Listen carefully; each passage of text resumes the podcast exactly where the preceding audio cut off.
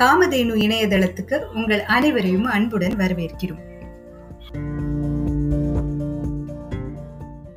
காமதேனு இந்த வார தலையங்கம். போக்குவரத்து ஊழியர்கள் பொறுப்புடன் நடந்து கொள்ள வேண்டும். அரசு பேருந்துகளில் பயணிகள் நடத்தப்படும் விதம் குறித்து தொடர்ந்து புகார்கள் வருகின்றன.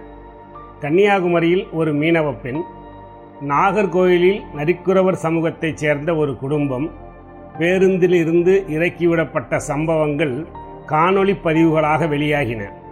தற்போது தனியாக பேருந்தில் பயணித்த இளம் பெண்ணிடம் பாலியல் ரீதியாக அத்துமீறியதாக விழுப்புரம் அருகே பேருந்து நடத்துனரும் ஓட்டுநரும் கைது செய்யப்பட்டுள்ளனர்.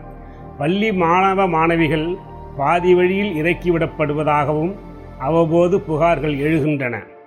அரசு வழங்கும் இலவச சலுகைகளை பெறும் பயணிகளை சில நடத்துனர்கள் இகழ்வாக நடத்துவதாகவும் புகார்கள் உண்டு.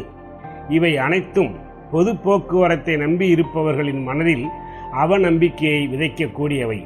வட மாநிலங்களை ஒப்பிட தமிழகத்தின் பொது போக்குவரத்தும் சாலை வசதிகளும் மிகச்சிறப்பானவை ஏழைகள் பயணம் செய்ய ஒரே வழி பொது போக்குவரத்து தான். மாணவர்கள் பெண்கள் முதியோர் என பலருக்கும் அரசு சலுகைகளை கொடுத்து பேருந்தில் பயணிக்க வைக்கிறது.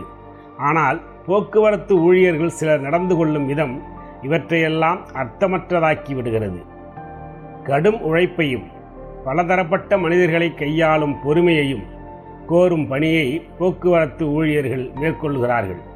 அதே வேளையில் காரணம் எதுவாக இருந்தாலும் தங்கள் பணிச்சுமைகளை பயணிகளிடம் காட்டுவது நியாயமாகாது.